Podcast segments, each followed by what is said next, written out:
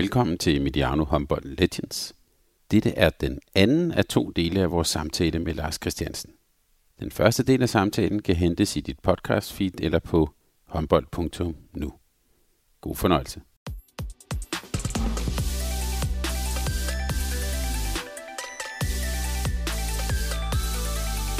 Denne udsendelse er produceret af Mediano Media og sponsoreret af Mediano Håndbolds hovedpartner, Sparekassen Kronjylland. Jeg kunne godt lide den kende, har jeg Andersen lavet med dig, at det er jo, øh, det er jo ret klogt. Det, det er formentlig også faktuelt rigtigt. Han nok, nok ikke kunne lære dig så meget på afslutningen, men det er jo også meget fint, han lægger det over til dig. Nu ja. det, altså, du får der er et kæmpe ansvar forbundet med det, han siger til dig. Præcis, det var derfor, det var godt, det var godt lavet. For han vidste jo godt, at jeg ville give alt, hvad jeg havde.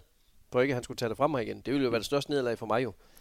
Så jeg stod jo før træning og efter træning og arbejdede med det. Så på den måde blev jeg jo skarpere. Men havde også mit, øh, mit eget ansvar på en eller anden måde. For jeg, ja, det var faktisk det, der, der, der drev også den tid for at skulle skubbe det endnu videre. Øhm, så det var et fedt ansvar at få. Men det er klart, kommer du på et landshold, så starter landstræneren jo ikke med at sige, bror, du er så pissegod, så jeg kan ikke lære dig noget. Jo, det kunne godt være, han sagde det. Men, øh, men du kommer til at spille hele tiden. Fordi han har jo nok en spiller, der måske er lige så god, mm. som han også er nødt til at... Altså, der har man jo lidt flere at vælge imellem, men man prioriterer jo anderledes i hvert fald på et landshold. Når, når jeg kigger lidt sådan på det der med at, øh, at være fløjspiller, så tænker jeg, at du måske er en af de allerførste, der blev sådan en decideret fløjspecialist. Vi har talt om Holm-Ries og Nikolaj Jepsen, mm. de kunne sådan set også godt spille bagud eller spille jo. playmaker. Øh, Kasakevits har vi nævnt, han drev jo også kontraspillet op for, for Sovjetunionen. Men du var, øh, jeg vil sige, du, øh, du blev jo virkelig specialist ja. på fløjen. Altså den type, der... skubber på kontra, øh, skyder straffekast, og så ellers øh, er god på fra spidse vinkler mm. og så videre. Øh, hvordan tænkte du egentlig på det der hele tiden, din rolle med at være fløj?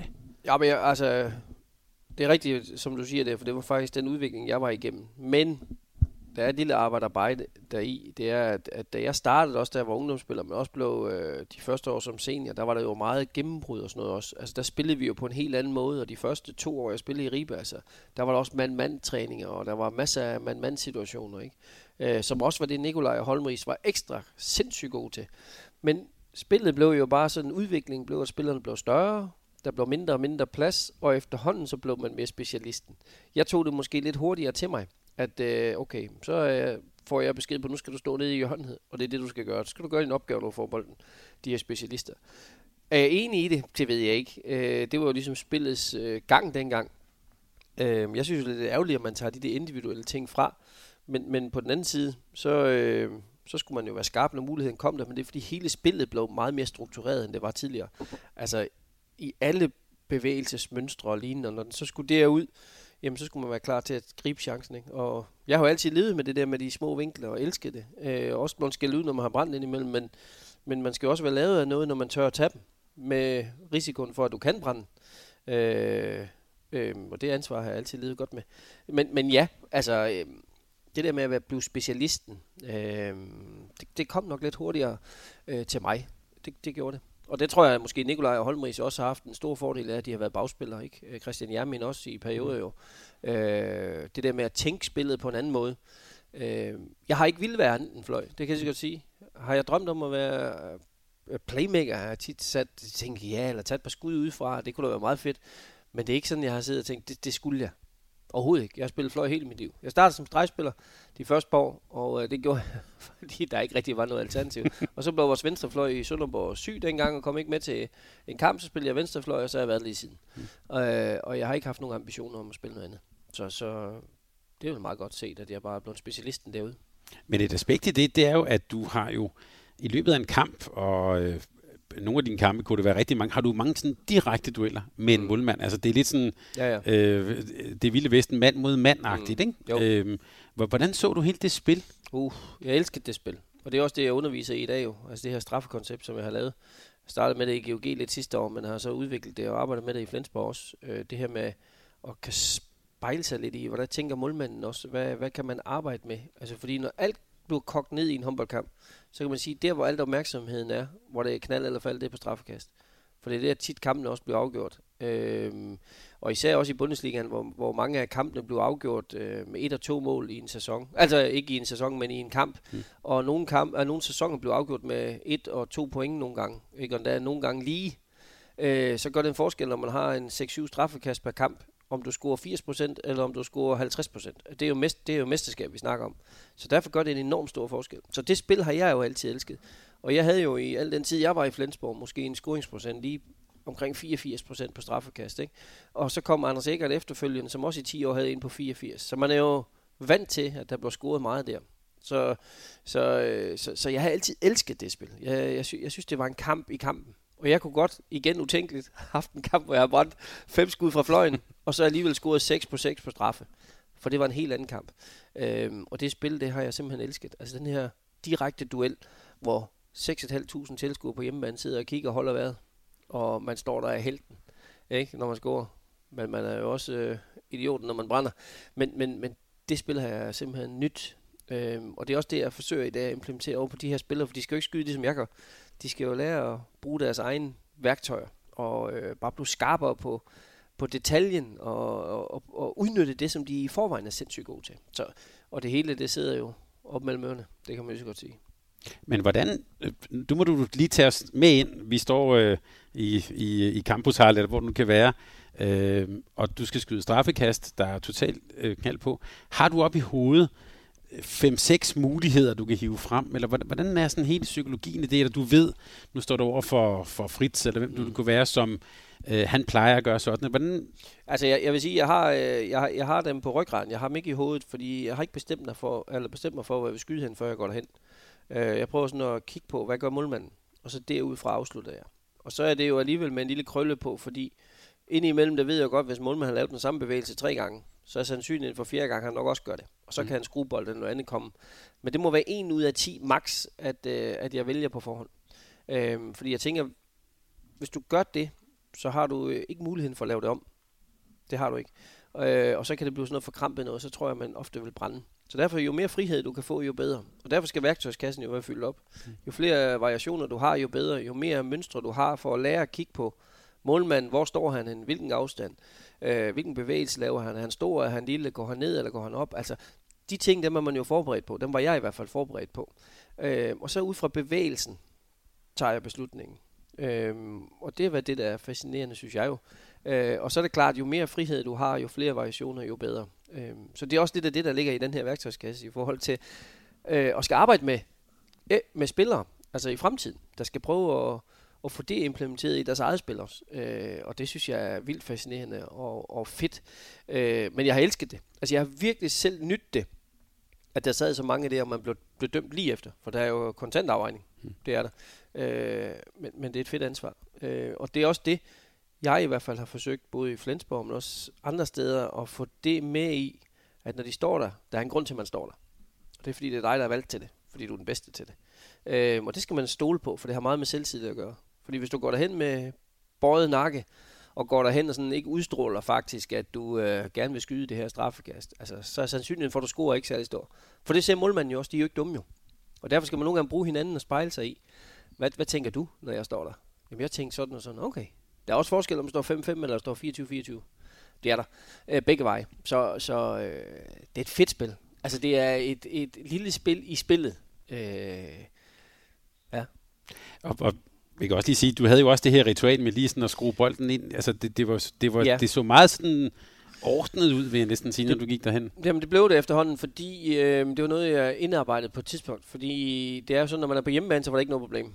seks tusind fem hundrede mennesker, de var ellevilde, mand, og de, de pumpede dig helt op, inden du skulle gå derhen. Spillede du jo også i halv i Kiel med, med ti tusind fem hundrede mennesker, der bare buer af dig, når du går derhen. At du hører jo en masse støj og larm, og nogen klapper dig i røven, gør alle mulige ting, ikke? Der gik jeg derop for at gå lidt ind i mig selv. Og så blev det sådan lidt en rutine, at jeg gik derop, så kunne jeg lukke alle de ting væk. Det fede, eller det sjove var faktisk, at når jeg så var på hjemmebanen, så, og, eller når vi spillede for Danmark, så hørte jeg det som en styrke faktisk, at de var der. Men når det var på den anden side, så kunne jeg lukke det ude. Det var faktisk derfor, jeg gjorde det. Så det var ikke, fordi jeg absolut skulle det, men det gav mig muligheden for lige at samle mine tanker kort, øh, og så gå derop. Så kan man sige, så gik du altid til den ene side, og blev det et ritual? Nej, det blev bare en bevægelse. Øh, Også jeg har prøvet at sidde og se det en del efterfølgende også. Øhm, det er jo ikke fordi, jeg havde bestemt mig for, at jeg skulle gøre sådan, men det virkede bare for mig. Mm. Og nogle gange så kan man også sige, hvorfor skal man ændre på noget, der virker? Hvad med de målmænd? Jeg tænker, sådan nogle typer som hegnefætter eller lignende. Jeg gætter på, at du har været oppe med nogen, der prøvede, du ved, at syge dig, kigge dig ind i øjnene, øh, ja, alt sådan noget. Hvad? Ja, mange gange. Altså, jeg har jo, det er klart, det er jo et spil i spillet, og øh, jeg har mødt mange målmænd, der har gjort det, og forsøgt, når de skulle aflevere bolden til mig, og skyde ned i fødderne på mig, mm. og sådan noget. Altså alt muligt. Men jeg har hele tiden været bevidst om en ting, det er, at som god straffekastskytte, der ligger du på mere end firs procent, det vil sige otte ud af ti scorer du på. Så er der en gang imellem, hvor målmanden er god, eller har forberedt sig, eller du er overrasket, eller der kan være mange ting, der spiller ind. Øh, så jeg har altid sådan været lidt ovenpå, på en eller anden måde, så jeg har aldrig været bange for nogen målmænd, aldrig. Men jeg har altid haft stor respekt, øh, og Omeyer, som var en af de bedste målmænd i verden dengang, var god på straffe. Uh, ham havde jeg respekt for, men jeg var aldrig bange for ham. Uh, det var jeg ikke. Uh, sådan har det også været. Jeg har også stået over for, for Landin jo, eller Kasper Hvidt, som har været fantastiske målmænd, også på straffekast. Uh, igen respekt, men ikke været bange. Uh, og bare haft den med i kalkulationen, og man kan jo en gang mellem brænde. Så, så, så, så tænker jeg, okay, det er, jo, det er jo sådan der. Men de har jo også set dig. Selvfølgelig. De har set hundrede straffekast med dig. Mindst. Hvordan er det psykologiske spil? Altså, det er jo, det er jo lidt, du ved godt, at de ved, og ja. Så videre. Glemmer man bare det? Jeg tænker i hvert fald ikke over det. Altså, fordi hvis jeg skulle begynde at tænke alle de tanker i hovedet, hvad tænker de nu? Det ville bare forstyrre mit eget. Mm. Og, og når jeg ved, at man som skytte skal være i plus, øh, at du har overhånden som regel, det er i hvert fald det, statistikken også siger, jamen, øh, så skal du jo fokusere på det, som du kan gøre godt. Og det vil sige, at du skal jo gøre alt, hvad du kan for at lave nogle bevægelser, der gør, at, at de reagerer på det, du gør. Det er jo det, der hele humlen ved det jo. De skal jo gerne reagere på noget, som du gerne vil have dem til. Øh, og der er så nogen, der er lidt snu en gang imellem. Ja, det er det, du sætter dig igennem. Altså, det, det er ligesom dig, der har udspillet. Ja, det føler jeg jo. Ja. Men, øh, men der er sikkert nogle målmænd, der er uenige. Øh, jeg kan da huske, jeg har da dummet mig en gang, hvor jeg sagde til, fordi jeg har spillet et par kampe med, med Kolding mod B S V, og da Landin stod der. Så en aften, før vi skulle spille, så skrev jeg lidt med ham. Så siger jeg, det bliver fedt i morgen, jeg skal nok loppe på dig på det første straffekast. Så, og så kommer jeg ind, og så stiller han sig ud, og så loppede jeg selvfølgelig. Så gik han jo bare tilbage og grev den. Så jeg vil sige, det gør jeg aldrig med. Men et eller andet sted, så var det sgu meget sjovt. Jeg tænkte, jeg er nødt til at holde ved det, for nu har jeg jo lovet det. Altså, altså, du ved, sådan nogle historier er der også indimellem. Det, det, øh... ja, altså, jeg synes jo, det der med straffekast, det er jo det, det er noget for sig. Mm. Det er også derfor, at det er vildt fedt at arbejde med. Fordi det der gør sig lidt til specialist, ligesom du gør, når du er målmandstræner, eller, eller sådan noget. Ikke? Så kan man sige her, Det, det, det er kontant afregning, og det er et meget specielt psykologisk spil, og der findes nogen, som kan skyde det, der findes også nogen, som absolut ikke kan. Så kan man sige, vi grinede jo meget over det i en periode, så sk- Bølsen, han skød jo en gang imellem et, et straffekast på landshold, ikke? Øh, og Joachim var altid skidegod, når han skulle skyde et, men det er fordi målmanden har jo aldrig set video på ham, de anede jo ikke, hvad der kom, og så tyrede han bare, ikke? Når han så siger bagefter, men det var jo så nemt, jeg siger ja, men burde du gøre det otte gange så, så vil jeg gætte på, og så brænder du de seks. Mm. Og det er fordi, han havde jo ikke noget værktøj. Altså, han var jo bare, du ved, ligeglad, men gjorde det bare. Mm. Men, men målmændene ser jo bevægelserne efterfølgende, ikke? Fordi han var ikke en straffekastskytte. Øh, og, og det er lidt sjovt sådan at, at spejle sig i, faktisk, også nogle gange. Øh, og derfor ser man tit, og det er også lidt, det er tit fløje, øh, der er straffekastskytter. Og det er igen det her med, med teknikken, og øh, bevægeligheden, og frækheden. Og tit venstrefløje, men det er fordi, de er lidt frækkere. Det var men, bare til dig, Lasse Svand. men, men venstrefløje, øh, det er jo også en duel. Altså, der tager du måske også i, i nu, en kamp, måske øh, otte, ikke, o, o, otte skud for, for en meters penge, eller hvad man siger. Det er jo også en duel hele tiden. Og jeg, på et tidspunkt har jeg bemærket, der, der sagde du, at man som fløj skal have det, jeg tror, du kaldte det et håndværkerskud. Altså, mm. man skal have sådan, og jeg husker i hvert fald, du havde et hop på højre fod, hårdt rundt om, om hoften mm. til det lange hjørne. Mm. Hvorfor tog målmændene aldrig den? Altså, den ja, det har jeg også undret mig over. Hvorfor de ikke gjorde det? Det har du sagt med scoret mange mål på. Ja, det har jeg, men jeg tror, det er i hvert fald det, det jeg sådan har fundet tilbage til, når jeg sådan har snakket med nogle af de her målmænd også tidligere, altså efterfølgende, også dem jeg har snakket med, som, som har været ærlige og turde at fortælle, hvordan de tænkte. Øh, der kan jeg også huske, at Kasper Hvidt sagde også på et tidspunkt, det er fordi, du har så mange andre skudversioner. Så det er lidt det der med, hvor er den rigtige afstand? Altså, vi er godt klar over, at du godt kan lide at skyde det ned i det lange hjørne. Men hvis jeg viser det for tidligt, så er du klog nok til at se, at så skal du bare lægge den op over hovedet på mig, eller i en blød bue, eller... Altså jeg vil sige, det har været lidt nemmere at læse mig jo, for jeg har aldrig nogensinde skudt imellem benene på målmanden. Det er måske fem gange i hele min karriere, hmm. ellers har jeg sgu aldrig gjort det. Så det udelukker allerede noget. Men, men jo flere værktøjer du har igen, jo flere variationer du har, jo sværere er det selvfølgelig som målmand. Øhm, og, øhm, og det tror jeg, at det har været derfor. Øh, der er også tit nogen, der har sagt til mig, prøv at tænk, jeg har set kampe, hvor du har hoppet ind over og har lavet den der bløde bue der, som vi kalder isen, hen over hovedet på målmanden fem gange i træk. Det er da jo vildt, at målmanden ikke ved det. De må også se, de må også sidde og se videoer og forberede sig. Og det har jeg også prøvet at udfordre lidt og spørge til. Men det har jo lidt med hele forbevægelsen, hvordan man bevæger sig med kroppen og med armen og med holdningen. Øhm, og hvis du så samtidig kan det andet, men det ligner samme bevægelse som, øh, hvad skal man sige, et almindeligt skud, så er man jo nødt til at reagere på det. Og så blev man jo taget nogle gange, du ved, på en eller anden måde, og så laver han en blødbue alligevel. Selvom det ligner faktisk, at han skal gøre noget andet. Øh, så, så, så jo flere ting, du kan få til lidt at ligne den samme bevægelse nogle gange, og så med variationer på, jo bedre. Hvordan udviklede dit, dit, dit spil sig så? Blev din værktøjskasse bare større, eller var der noget, der røg ud, og noget, der røg ind øh, undervejs? Altså... Ja, jeg vil sige, der, kom, der var ting, der røg i. Der røg sjældent. Ja, det vil ikke ud, det gjorde det måske også. Altså, øhm, ikke, men ikke noget bevidst. Men jeg udviklede jo noget, hvor jeg sådan så, så begyndte man lige pludselig at springe ind langt, og så lægge bolden op i kort. Det, som Magnus Landin er fantastisk til. Kvæg hans størrelse også har han jo en fordel der. Men også det der med at lære at springe rigtigt i forhold til dine forsvarsspillere, og så samtidig med komme derud, hvor du kan give dig selv muligheden for, at målmanden er nødt til at åbne op et sted. Ikke? Det er jo det, det drejer sig om, når man går derudefra. Øhm, så den blev også lige pludselig lagt lidt i værktøjskassen, da jeg prøvede det. Men jeg var til gengæld heller ikke bange for at brænde den, når jeg så gjorde det. Øhm, eller du kunne udvikle en skruebold, som du også ser Anders Eggert pludselig lave lidt tit. Ikke? Springer langt, laver Kasegevitsen eller skruebolden ned, og når han så ser målmanden går ned langt, så ligger han imellem benene i stedet for på skruebolden. Ikke? Altså, det vil sige, der er jo hele tiden ting, der... Der er sådan lidt af det håndværk, håndværksmæssige, eller det klassiske, som har en ekstra twist på. Eller du laver skruebolden nedefra, og forestil det, som Anders Eggert vil gøre det her igen, ned mellem benene, men så målmanden sætter sig ned, jamen så kan du stadigvæk skrue den op over hovedet i stedet for. Det vil sige, så har du pludselig, i stedet for et skud, så har du tre varianter på den samme. Så kan du godt forestille dig, så kan det pludselig blive en del i den værktøjskasse. Øhm, og det er jo det, der også har fascineret mig, at jo mere man kunne lægge derned, jo flere muligheder havde du, og så ikke være bange for at bruge dem. Hvem er, hvem er jeg sjov at kigge på for dig nu? Er det Gentimer, eller? øhm, jamen, pff, jamen, jeg har jo... Jeg vil sige, sjov at kigge på. Ja, Gentimer kan jo selvfølgelig rigtig mange ting. Øh, det kan han. Han er, han er skarp. Altså, han har også været skarpere, synes jeg. Øh, mm-hmm. Fordi han havde den der skruebold, han var virkelig god til. Øh, og, men, men der er mange gode. Jeg kan godt lide at kigge på vores egen. Jeg synes, øh, tager vi højrefløj, både Lindberg og, og Lasse Svand, som jeg har med til daglig at gøre jo. Ser jo faktisk masser af potentiale i, og ser også, hvad, hvad, er der, hvad der er muligheder. Det skal de også, de er jo syvogtredive otteogtredive nu, så de skal jo efterhånden ved at være der. Så de skal til at blive gode. Øh, nå, så har vi Johan Hansen, der er den næste mm. på vej, ikke? Som man ser også en af de der, der springer godt, eksplosiv og pommeren til, og så har frækheden. Det kan jeg godt lide. Ikke? Øh, på venstrefløj ser man jo selvfølgelig også Landin, lidt mere den klassiske, men med mange muligheder. Øh, Kasper Mortensen også lidt klassisk, øh, men, men, men, men jeg kan godt lide at kigge på vores egne, og så se, Se om, om der er nogle muligheder i, at de kan blive skarpere endnu mere, og jo ældre de bliver, jo mere udvikler du også. Øh, så så jeg, det er klart, det er også derfor, når jeg sidder og skal kigge på, når vi en dag skal have en ny venstrefløj i Flensborg, jamen så øh, er jeg jo helt bevidst om, hvad skal jeg se på. Mm. Så det er måske, det gør jeg også, i hvert fald også tiltroen fra, fra trænerteamet, at de stoler på, at ja, det her, det skal jeg nok have styr på. Nu talte, nu talte vi om det her med duellerne, jeg bliver nødt til at spørge dig også. Hvilken målmand har så været den vanskeligste at stå overfor? Hvem, hvem synes du var, var sværest? Jamen altså, øhm, hvis jeg lige knaser lidt, så er jeg lige spiser en mandel, undskyld.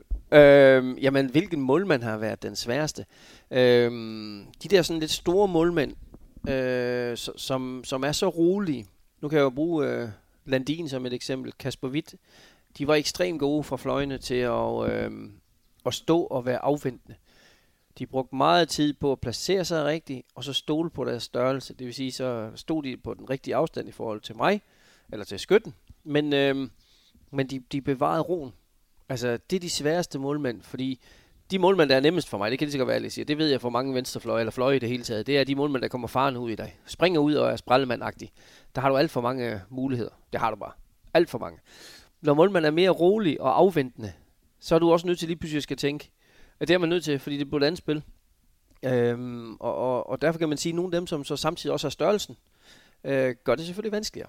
Så, så, øh, så både Kasper Hvidt og Landin, som er fremragende, som jeg begge to har spillet sammen med, øh, også stået over for, øh, har, det har det været sådan et ekstra fokusområde faktisk, fordi de er så rolige i det.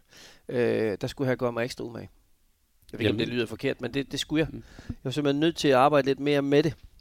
Er det så også sjovt at møde dem, når man, hvis man er til en træningssamling? Altså, Så får du mange skud på dem. Ja, ja, for sådan da. Ja, ja, det er det. Og jeg synes faktisk, det var meget fedt, da jeg kom hjem og har været i Bundesligaen i mange år, og kom hjem til, til, til Kolding, og så skulle spille en af de første kampe, vi skulle spille mod A G København, der var Kasper Hvidt på mål der.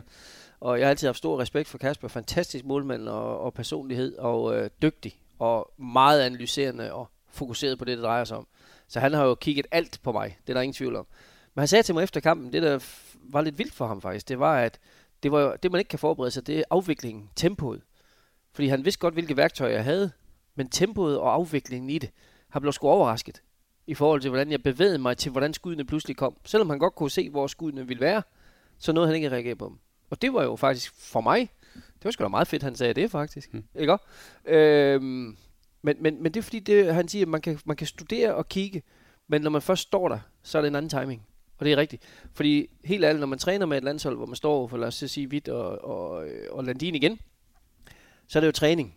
Og man alt andet lige, så er man altid lidt skarpere og lidt mere fokuseret, når det er kamp. Det vil sige, at du gør dig en lille bitte smule mere umage. En lille bitte smule. Øhm, mærkeligt nok, fordi det burde man også gøre til træning, ikke? Men der er jo meget konkurrence med i. Mm. Øh, der prøver man jo også noget af, det er jo det, man skal udvikle sig. Hvor man kan sige, at i kampen, der er det bevægelsen. Øhm, og der er man spændt op. Der er buen helt øh, spændt på en eller anden måde. Og øh, derfor blev timingen anderledes. Så det sagde han, det overrasker ham faktisk. Og det var jo meget god viden for mig at have. Og øh, det tænkte jeg også nok, da det, det gik ind jo.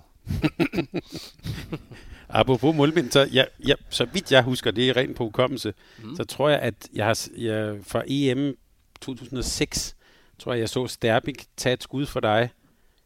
Hårdt oppe langt med sin venstre fod. Ja, det, det, tænk... det kan jeg også godt huske. Okay. Det var nemlig i Schweiz i to tusind og seks. Og øh, vanvittigt. Altså, jeg har aldrig set noget lignende. Jeg, fordi han er jo stor, Sterbik. For dem, der ikke mm. kender ham, så er han jo gi... Ja, det gør de fleste håndboldfolk. Jo stor, stor målmand. Øh, oprindelig serber, men er jo spanier i dag. Mm. Øh, måske også en af de bedste målmænd. Han var også et eksempel, man kunne bruge på at være rolig. Og, men så langsomme, men store bevægelser. Øh, og jeg, jeg, var, jeg havde stort set allerede jublet, for jeg tænkte, den, den tager han sgu ikke. Det er med med godt skud. Men så når han det op med foden. Altså, hvordan det kunne lade sig gøre, det forstår jeg ikke. Men, øhm, men der må man også bare tage hatten af nogle gange, og så sige, og helt ærligt, og klap, fordi det er da vildt. Ligesom hvis der er nogen, hvor man tænker, nu har jeg virkelig gjort mig umage. Jeg har gjort alt det forarbejde, jeg kan.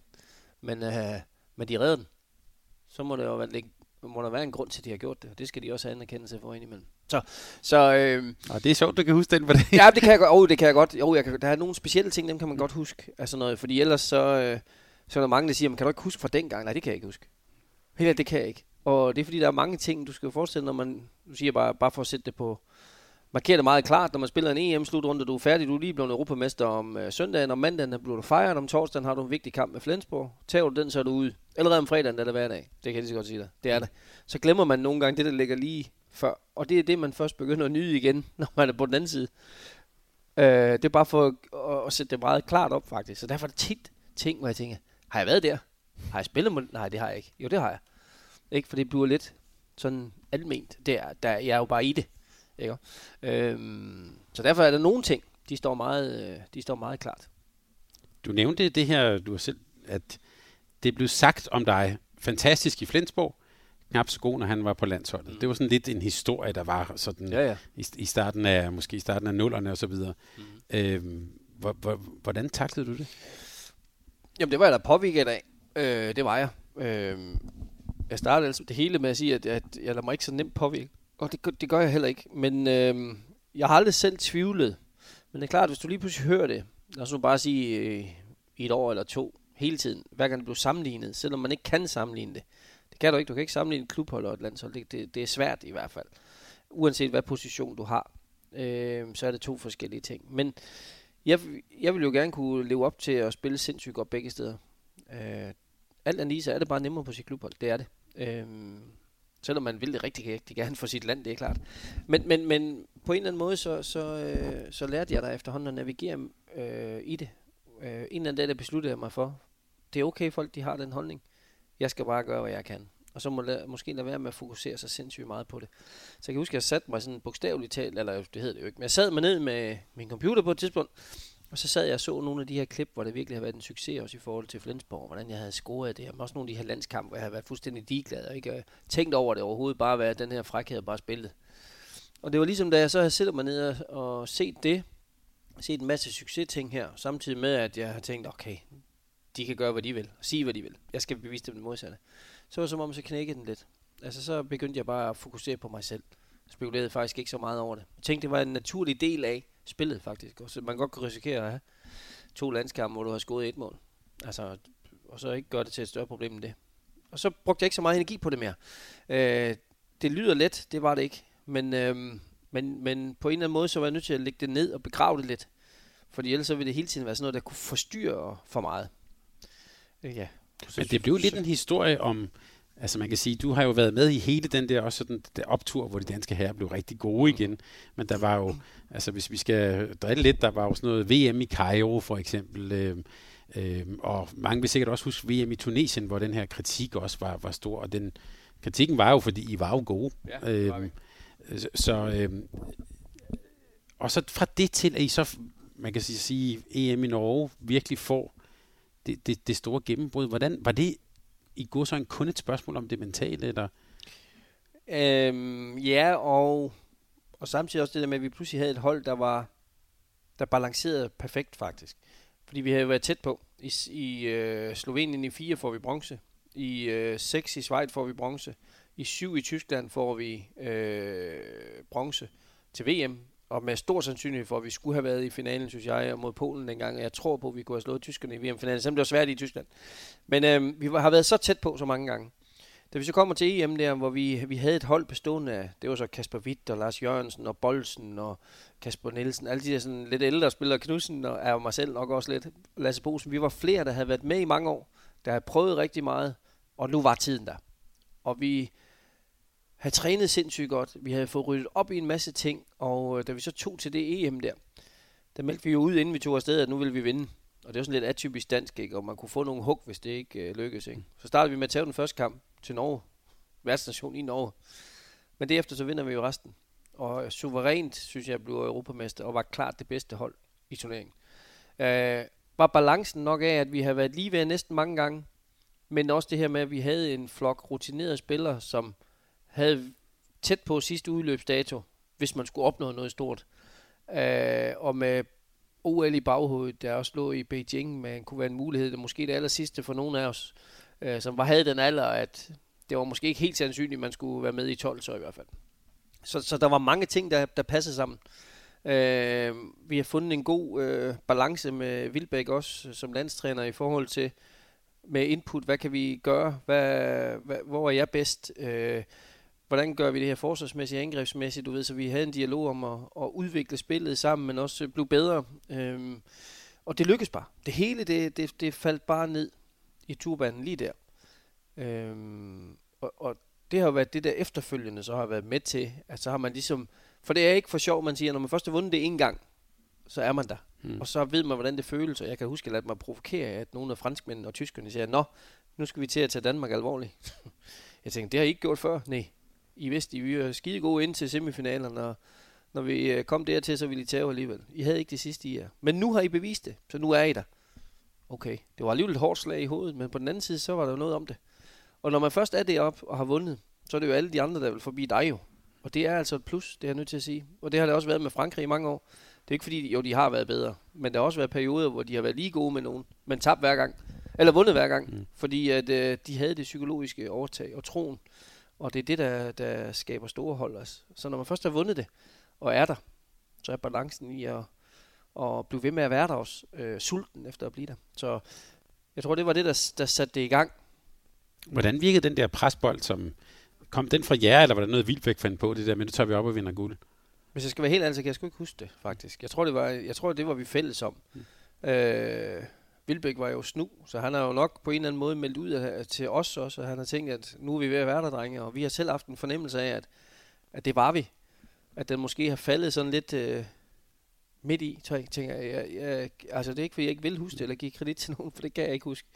Øh, og, og ja, så kulminerede det hele jo bare, og blev, blev en fantastisk øh, turnering. Altså, jeg tror, at samtlige spillere spillede jo virkelig godt og havde en rolle, og øh, øh, det hele det lykkedes. Så, så, så det var der, hvor man kunne mærke alt det, der lå forud for det der.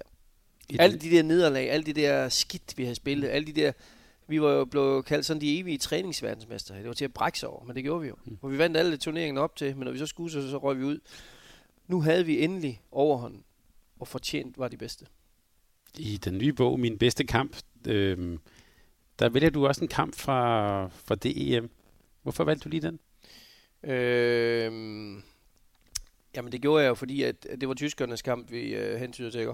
Du mener? Nej, jeg tænker, din egen bedste kamp... Nå, mod øh, Rusland? Ja. Nå, nu, okay, nu, okay ja, men ja. I bogen, ja, selvfølgelig. Jamen, jeg har faktisk, jeg kan sige, Lars, jeg har lavet den lille øh, dogme for mig selv, at jeg ikke vil tale om det der straffekast. Ja, lige det præcis. Det kan jeg godt forstå, for det snakker man nemlig altid om. Nej, det er rigtigt.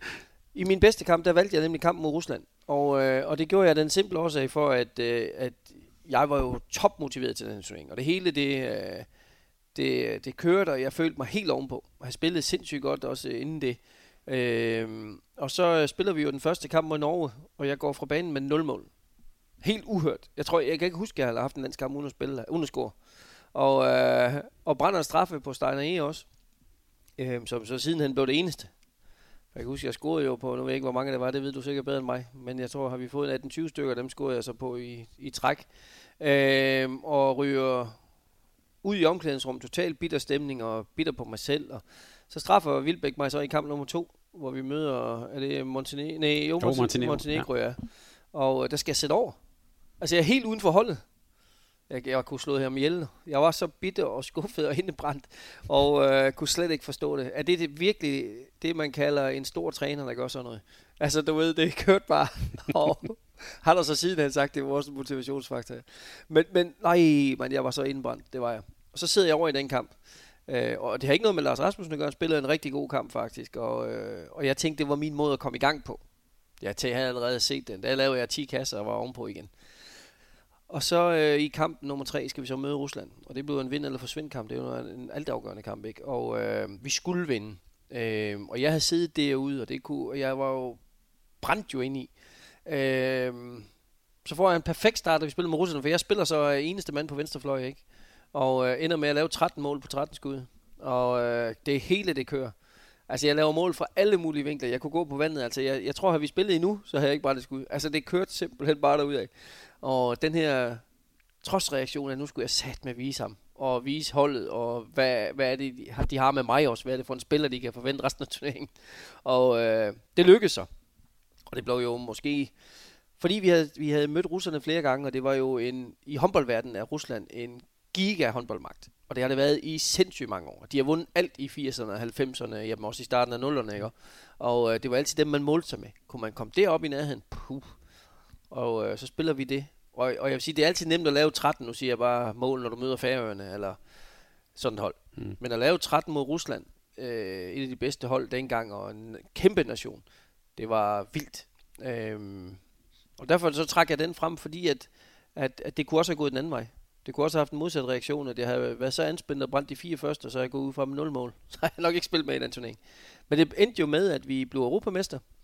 Øh, jeg brænder stort set ikke i skud resten af turneringen, øh, og der er ingen straffekast, og kom, blev topscorer i turneringen sammen med Karabasic og Baldic, velvidende, at jeg ikke scorede de to første kampe, øh, og øh, blev kåret til All-Star-holdet også. Så det vil sige, alt kulminerede jo pludselig. Var det Men, godt trænerarbejde? Havde han læst dig godt? Øh, altså jeg vil jo sige nej. øh, Vi har selv har gjort det. Aldrig.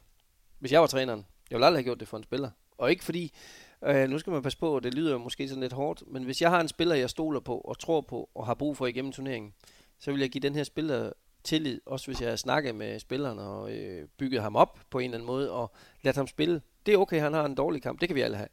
Men hvis jeg skulle bruge ham i de resterende kampe, som jeg også går ud fra, Ulrik godt vidste, han skulle bruge mig, øh, så ville jeg have ladet ham spille den kamp mod Montenegro og have en chance for at lave otte på otte eller ti, så er han i turneringen. Bum!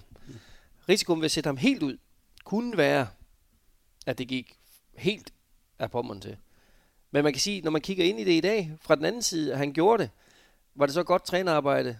Mm, det kan være, at han synes det, og det kan jeg jo ikke vurdere ud fra. Det havde jo i hvert fald en rigtig effekt, kan man sige.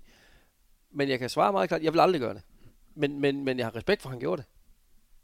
Det havde jeg. Så, så, så, så jeg vil ikke kompromis... Altså, kom, hvad hedder sådan noget? Jeg vil ikke, øh, jeg vil ikke sige, at, at det var det rigtige. Det vil jeg ikke. Man kan også sige, det, nej, nej, vi har grint af ja, det meget. Ja, det er modigt at tage en af holdets helt store stjerner og vigtigste spillere, og så sige, du sidder over her. Ja, det synes jeg også. Og har nogen købt også beskide sur. Ja, det kan, og det vidste han nok godt da. Ja, ja det, jamen, det, havde, helt, det, det havde han sikkert kalkuleret mm. med. Mm. Øh, og fred være med det, for man kan jo sige, når alt kommer til alt, så fik han jo ret. Altså, jeg går ud i den kamp, laver tretten på tretten, og spiller en fantastisk turnering efterfølgende. Vi blev europamester. Så er der ikke nogen, der kan sige til ham bagefter, det du gjorde der, det var jo fuldstændig vanvittigt. Selvom det var det, Ulrik. Mm. Men det er jo, og, og, og, og specielt, og i den verden, ja. vi taler indenfor her, det er jo, vinderen har altid ret jo. Ja, men det er jo det. Og jeg, men, jeg vil, men det er jo lidt det, der er det sjove, for jeg vil ikke selv gøre det. Nej. Aldrig.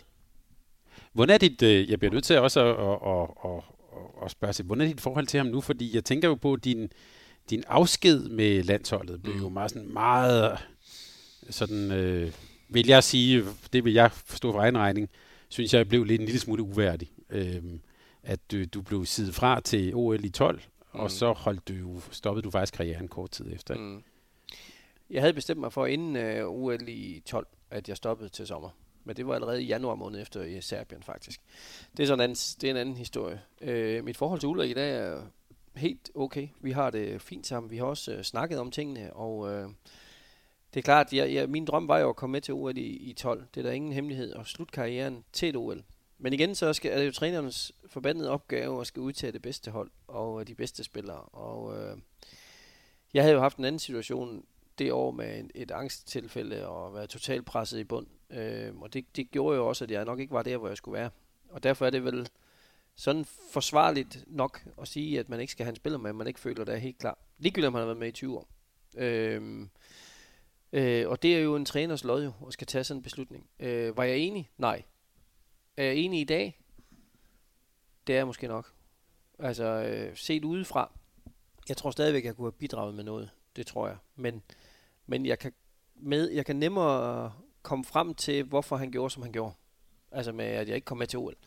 Øhm, så, så, så jeg vil sige, at, at jeg bitter på ham. Nej, det er jeg ikke, fordi øhm, det, det er jo ikke nemt. Det, det, han har heller ikke stået i nogen nem situation, det er der ingen tvivl om, for vi kendte jo hinanden rigtig godt, ikke? Og jeg havde jo været en del af det hold i tyve år. Jeg kunne jo bare prøve at forestille mig, at det var modsat. At jeg skulle gøre det. Øh, men, men det er også det, hvor en træner er nødt til at være træneren og tage ansvaret. Øh, så, så når ham og jeg vi mødes og kan sagtens få en kop kaffe, og vi kan sagtens gå en golfrunde eller andre ting, øh, der er ikke noget på ingen måde. Jeg tænker selvfølgelig også, at han har været under et pænt pres fra sådan nogen som, som os og som ja. mig og rigtig mange, som synes, at øh, det gør du bare ikke med Lars Christiansen, men det gjorde han så. Øh, mm. Det kan man sige, det er også modigt. Ja, meget, og øh, det er klart, nu har jeg jo efterfølgende hørt det mange gange fra mange folk, som har sagt det, men, men, men det kan jo også være lidt øh, folk, som siger det, fordi at de siger det til mig. Jeg ved ikke, om det er den helt oprigtige øh, opfattelse. Det håber jeg, at når de har sagt, at du skulle have været med. Men igen, vi spiller heller ikke med synd. Uh, man, skal ikke være, man skal ikke være med, bare fordi man har en masse historik, hvis man ikke kan bidrage med noget. Altså, så vil det være et stort sats til et O L. Det vil jeg også, være inde, det vil jeg også godt indrømme. Uh, men det var ikke den afslutning, jeg havde håbet på. Uh, men det var også derfor, at jeg havde fået en fantastisk afslutning i Flensborg med en kæmpe afskedskamp med tre hundrede mennesker og de hold, jeg gerne ville have, og en virkelig fed afslutning. Og jeg skulle ikke have nogen afskedskamp med landsholdet eller noget. For mig var det bare vigtigt at få sagt ordentligt farvel til spillerne, og få snakket med dem, som har været en del af alt det her i tyve år. For der var nogen af fysioterapeuter, som havde været der i altid jo. Så, så, så det er også derfor, jeg har ikke brug for alt det andet.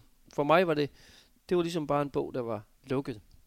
Øhm, men en, altså, jeg vil sige, den sidste afslutning på, og måden det foregik på, var, har ikke lag, lagt et skyggebillede for mig i forhold til, hvordan de andre nitten komma fem år har været.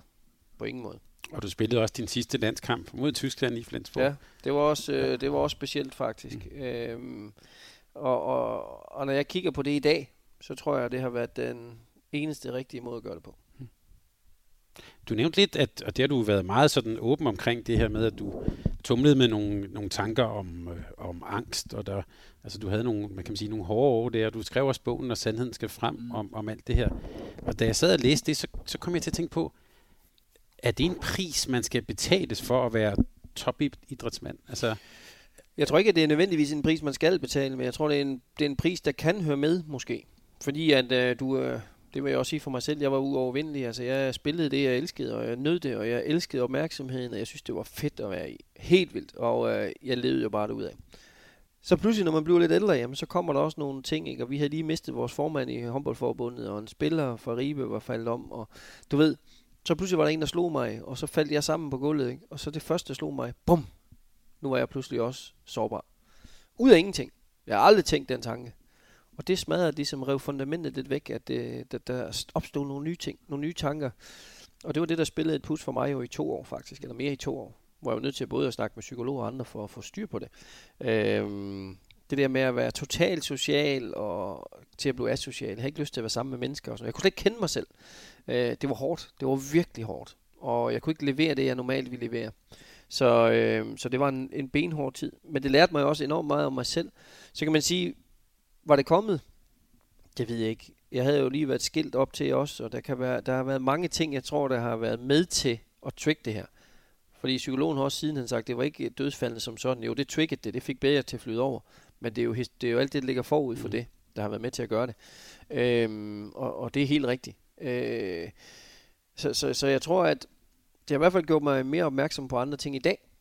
Øh, når jeg nu kigger, når jeg nu er forbi det og kigger tilbage nogle gange. Ikke? Men, øhm, men, men jeg tror, det der med at være en... Mange har også spurgt mig, tror det er, fordi du ikke kan undvære det. På ingen måde, for jeg havde stadigvæk muligheden for at blive i Flensborg, altså efterfølgende, eller i Flensborg siger undskyld, i Kolding.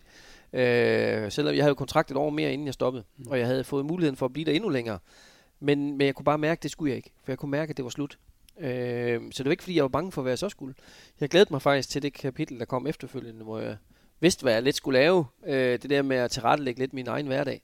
Øh, og, og så jeg var, jeg var parat til det. Det følte jeg, jeg var.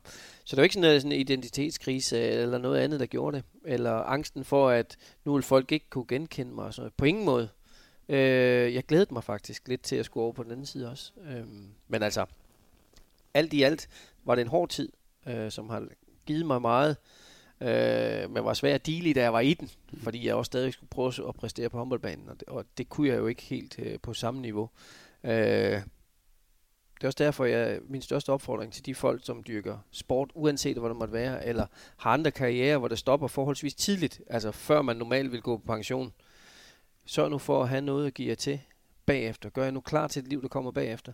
Fordi det, jeg var jo fyrre år, og jeg vidste jo godt, at jeg var forhåbentlig ikke engang halvvejs endnu. Jeg skulle bruge noget at få, få tiden til at gå med, som også interesserede mig. Noget, jeg kunne blive kendt for, at nu gør du sgu en forskel her. Øhm, det er også noget det jeg lever af at holde foredrag om. Også i forhold til dem der går på pension. Vær nu for fanden klar til det. Fordi en ting er at vi siger, jamen så begynder vi bare at spille lidt golf og hygge os lidt. mm. Men det gør vi først når det nu er slut. Så jeg kan sige at så bliver man tyve år ældre på ti dage. mm. Fordi man er ikke klar til det. Man skal gøre sig selv værdifuld på en eller anden måde. Men også som du siger jo en meget voldsom af- Altså man hører tit om det der. Det kan være svært at gå fra at være topidrætsmand og til at leve et kan man sige et almindeligt ja, ja. liv.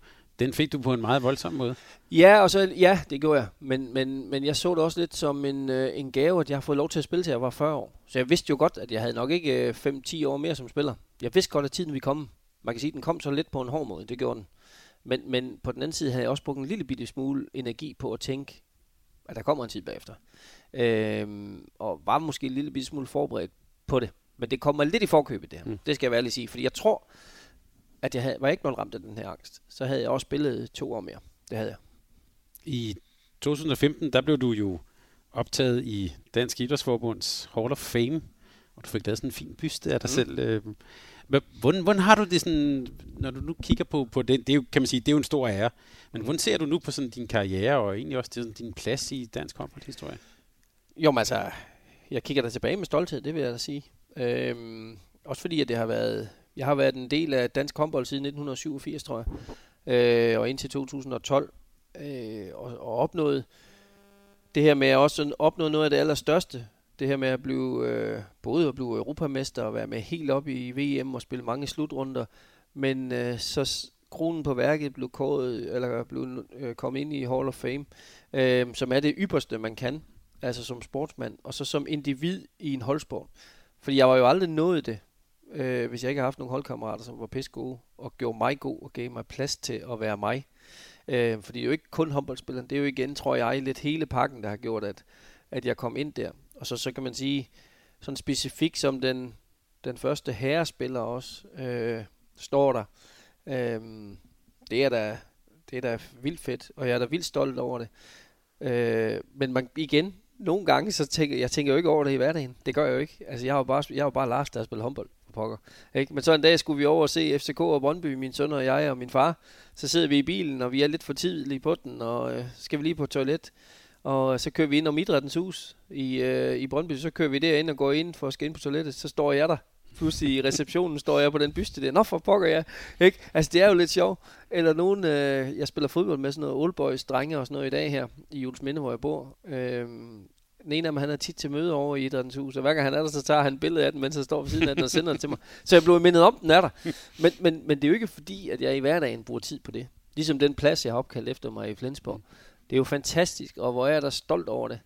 Men, men, men det fylder jo ikke i det almene noget. Altså, men når jeg så er der med mine øh, børn eller dernede nu, og bliver mindet om det, så giver det mig lidt. Fordi det er jo noget af det, som jeg har præsteret. Og så blev anerkendt for det, så det er... Øh, Det er kæmpestort.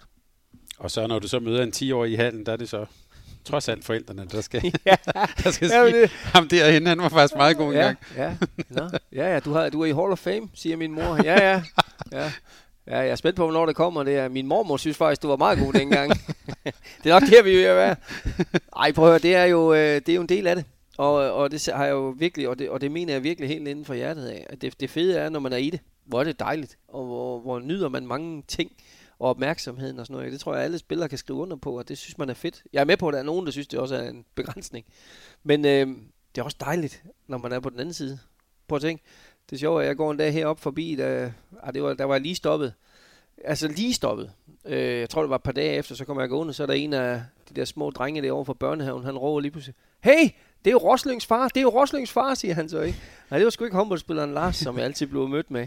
Men det var jo Frederiks far, der lige pludselig kom der, ikke? Og så tænkte jeg, okay, jeg er jo bare Lars. Mm. Er det ikke dejligt? Altså, det synes jeg jo er. Det er jo fedt.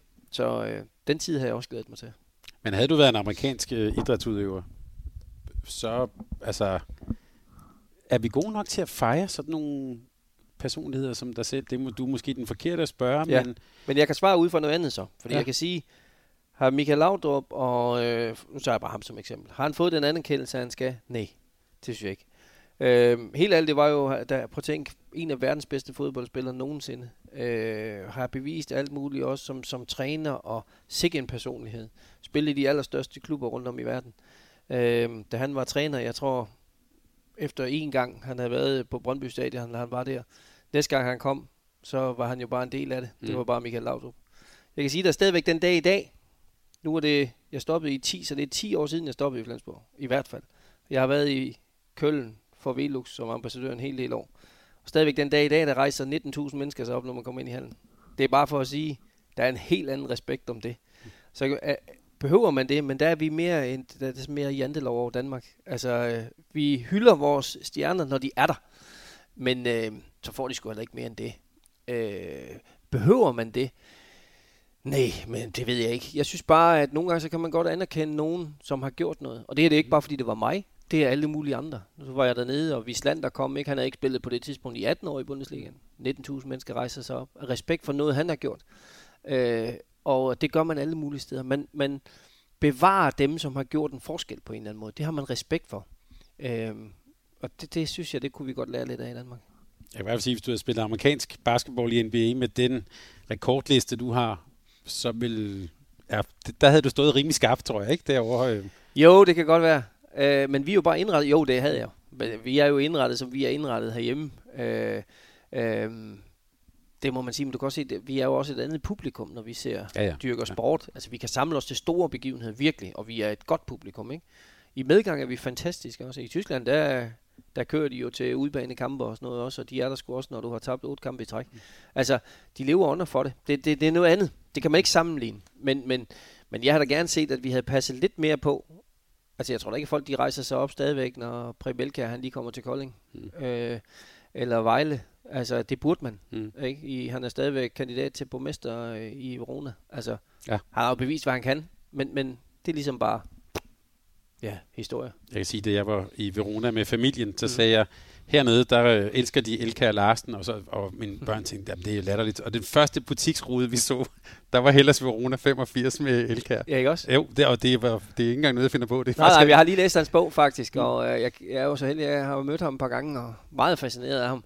Øhm, enormt stor respekt. Jeg har altid haft enormt stor respekt for, uanset om det er sportsfolk eller politikere eller noget, som gør en forskel, som også står ved tingene, og, og det, det har jeg sgu respekt for. Øhm, og det anerkender jeg også. Altså, det, det, det, det tror jeg er sådan en opfordring, det kunne vi godt blive bedre til. Hmm.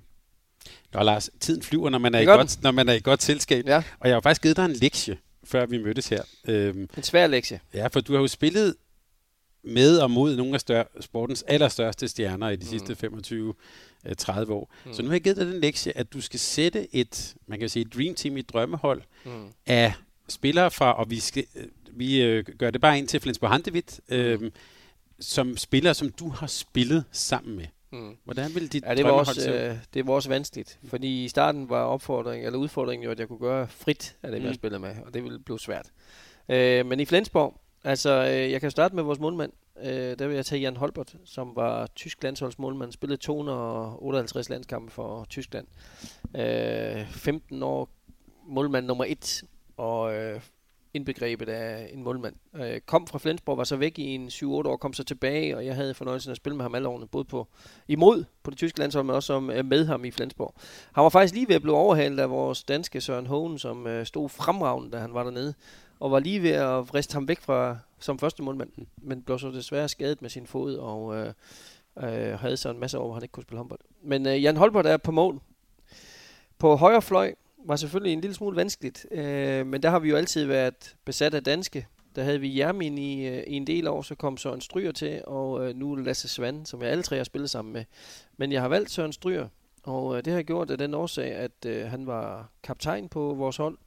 Han var en fantastisk øh, spiller, øh, både spillemæssigt, men også i hovedet. Altså øh, var virkelig, virkelig skarp og vidste præcis, hvornår han skulle gøre tingene. Og øh, han øh, var den her klassiske håndværker, der bare havde til evne at score på næsten alle sine chancer. Det var både på klubhold og på landshold. Øh, og det er ikke et fravalg af de to andre, for de andre to er på hver deres måde fantastiske og, og lige så gode, men jeg spillede længst med ham. Øhm, og derfor har han fortjent pladsen på højre fløj. Øhm, på højre bak har jeg taget Marcin Lijewski fra Polen, som jeg spillede sammen med i en del år. Også med i mente, at vi faktisk har haft øh, en dansker koloni i Flensborg, har haft øh, Jan Arbe Jørgensen, der kom, der var den store stjerne, øh, og Morten Bjerre efterfølgende. Øh, har jeg valgt øh, Marcin Lijewski, øh, som på det tidspunkt måske var en af de allerbedste spillere på højre bak, i, øh, i, både i Polen, men også i verden. Han formåede både at kunne øh, dække godt op, han øh, var rigtig skarp til at gøre sine spillere og medspillere gode, og fantastisk overblik. Øh, og så det, der var vigtigst af alt, han var en ualmindelig sympatisk øh, og behagelig fyr, øh, som jeg havde rigtig meget at, at gøre med faktisk, selvom han øh, kom fra et andet sted. Øh, så han har fortjent pladsen på øh, højre bak. På playmakerpladsen, der har jeg taget Igor Lavrov, måske for mange sådan lidt ukendt, men Øh, bare for at tage en lille billede af det, Igor Lavrov var russer og havde været med til at vinde O L-guld med Rusland i år to tusind i Sydney, øh, men var ekstraordinær. Ikke særlig stor, han var måske en komma firs, men øh, sindssygt bevægelig. Vildt godt stående skud. Øh, et vanvittigt indspil til stregene, altså et overblik, som var, altså jeg har ikke set lignende. Øh, og bare for at give billedet på det, så forbød vores træner i en periode på to år, at han måtte ikke til træning i nogle bestemte øvelser spille bolden ind til stregen. Fordi folk, der stod og dækkede op, stod som om de stod på rulleskøjter. De kunne simpelthen ikke se, hvor bolden den kom hen. Ind mellem benene, bag om ryggen, over hovedet, hen. Altså alle mulige ting. Ham og så Andrik Klimovic, der var stregspiller dengang, altså de kunne finde hinanden i blinde. Altså i en telefonboks kunne de have afleveret med tre forsvarsspillere. Det var så vildt. Altså han var vanvittig god. Han blev hæmmet af, at han havde et trafikuheld øh, sammen med en anden russer, hvor han øh, kom galt afsted. Og Øh, Desværre øh, så også forlod Flensborg i og med, at der kom en anden dansker, Joachim Bølsen, der, så spillede han et år, så tog han til Valhalla Massenheim. Men en vanvittig god spiller, og en øh, meget, meget stor personlighed. Øh, ham havde jeg også øh, noget med, og har stadigvæk øh, haft kontakt med i rigtig mange år, og har stadigvæk den dag i dag. Så, så øh, han har fortjent playmakerpladsen. På venstre bak, et meget svært valg også, men der har jeg taget Lars Krogh Jepsen, og øh, det har jeg gjort den årsag, at øh, vi spillede sammen i fem år. Lars Krogh blev kåret til den mest værdifulde spiller i Europa dengang på et tidspunkt, øh, også under Champions League, og han spillede i sæsonen to tusind og tre til to tusind og fire der var han måske på nippet til at være verdens bedste håndboldspiller. Altså han havde en central rolle i vores forsvar, han drev kontrafasen, og han var sindssygt god for mig. Fordi han øh, var livsfarlig selv, men han havde en evne til at lægge bolden ud på det rigtige tidspunkt. Ham og jeg, vi kunne finde hinanden i blinde. Og, øh, og øh, han kunne alle ting, inden han desværre blev skadet med både ryg og sidenhen så efter succesåret, hvor vi blev tyske mester for første gang nogensinde, valgte han så også skift til, til Barcelona. Øh, og det synes jeg jo for hans udvikling var lidt ærgerligt, fordi øh, vi ville gerne have beholdt ham i Flensborg. Øh, men virkelig, virkelig god. Og, øh, så han har fået pladsen på venstrebak. Stregspiller var meget svært, vil jeg sige. Fordi øh, på stregspillerpladsen har jeg taget Michael Knudsen. Og det har jeg gjort, fordi jeg spillede med ham en hel del år. Både på klubhold og på landshold. Men Knudsen havde den her evne med at få så mange tæsk og aldrig pive. Og øh, havde en scoringsprocent på over halvfems. Og når han ikke scorede ham, så fik han straffe. Øh, dækket fuldt op og lignede sådan en, en hængt kat efter hver kamp. Men du vidste altid, at det var mistet hundrede procent hele vejen. Øh, og en, jeg vil sige, på toppen var han i en periode på fem år. Hvis jeg skulle have valgt verdens bedste drejspil, så havde jeg valgt Knudsen. Uden at være farvet, men det havde jeg. Han var så sindssygt god. Øh, og så lignede han en svigermors drøm. Men han, øh, og alle tror, han er så skidesød, men han har delt med delt noget ud, det kan jeg sige. Øh, men har til gengæld også fået selv. Så, så jeg synes, han skal have den. Øh, men en lille en, at jeg havde Andrik Klimovic, som øh, øh, fra Hvide Rusland, som havde det her forbild, altså forbilledagtige ind, øh, samarbejde med Igor Lavrov dengang, der virkelig gjorde ham god også. Så han ligger lige under, øh, men, men Knudsen får den. Og jeg skulle jo sige, at på playmakerpladsen har vi også haft Christian Berger, der i dag er norsk landstræner, og Glenn Solberg, der er svensk landstræner, som var kreatører og var vildt gode. Øh, men valgte Igor, fordi at der var øh, øh, en lille bitte smule mere der. Øh, mangler jeg nogen? Ja, hvis jeg må tage en, en forsvarsspiller da, med, så vil ja, jeg... altså der er også en position godt ude i venstre side af banen. Men... Jamen, den er nem.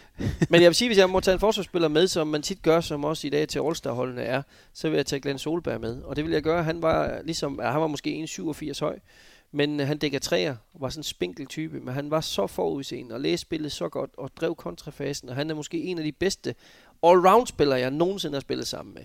Altså, han kunne det hele, og så var han en... Oveni, det er lidt sjovt at sige det hver gang, men han var en vildt, vildt charmerende og fantastisk fyr, som også samlede op på de spillere, der ikke spillede så meget. Som sådan en rigtig ledertype, mm. men, øh, men, men havde hele det her øh, på håndboldbanen med i tasken også. Det, der var lidt ærgerligt, øh, det var jo, at han stoppede faktisk efter to år i Flensborg og tog hjem til Norge. Det skulle han aldrig have gjort. Altså, han havde fortjent at spille der i seks syv år mere, øh, men gjorde det så efter to, desværre. Men vi snakker stadigvæk sammen. Jeg har lige skrevet med ham i dag, og... Øh, Øh, har sådan et, vi er jo samme årgang, så vi kender hinanden rigtig godt. På venstre fløj skal jeg gøre det kort. Hvis jeg skulle stille det her drømmehold, det var nogen, jeg havde spillet sammen med, så ville jeg også tage mig selv med. Og det vil jeg gøre, for at jeg vil have æren af at spille med de her spillere en gang til. Er der nogen andre, der har fortjent den plads? Ja, det er det. Anders Eggert kunne også sagtens have fået den. Øh, øh, fordi han har også, øh, om nogen, fortjent at kunne spille på venstre fløj. Men jeg tænker, når du giver mig udfordringen, og øh, siger, at det skal være nogen, jeg har spillet sammen med, så stiller jeg lidt drømmehold, som jeg godt ville spille med på én gang. Så derfor har jeg taget mig selv på venstrefløj. Sidste spørgsmål, Lars. Mm. Hvornår var det en venstrefløj? Hvornår var du bedst? Hvilken sæson var du bedst? Oh. Det frække ansigt. Nej. Du vil tænke, det siger du ikke. Nej, det gør jeg ikke. Øhm, jo, jo. Du... Nej, nej, nej. For jeg vil jeg sige, fra nitten seksoghalvfems til to tusind og ti. Nej, hvornår var jeg bedst? Ej, jeg vil sige, øh, sæsonen...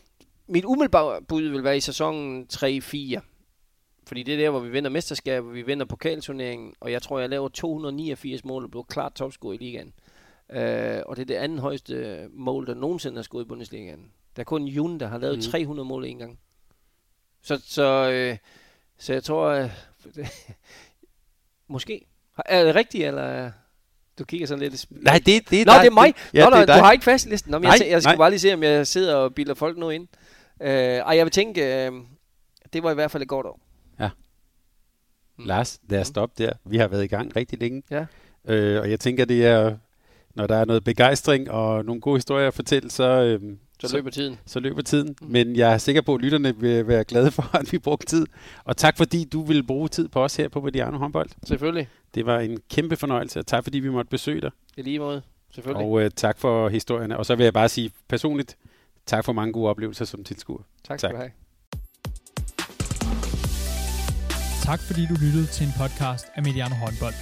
Hvis du kunne lide udsendelsen, så husk at abonnere på Mediano Håndbold, der hvor du hører podcasts. Så får du den seneste udsendelse serveret direkte til dig.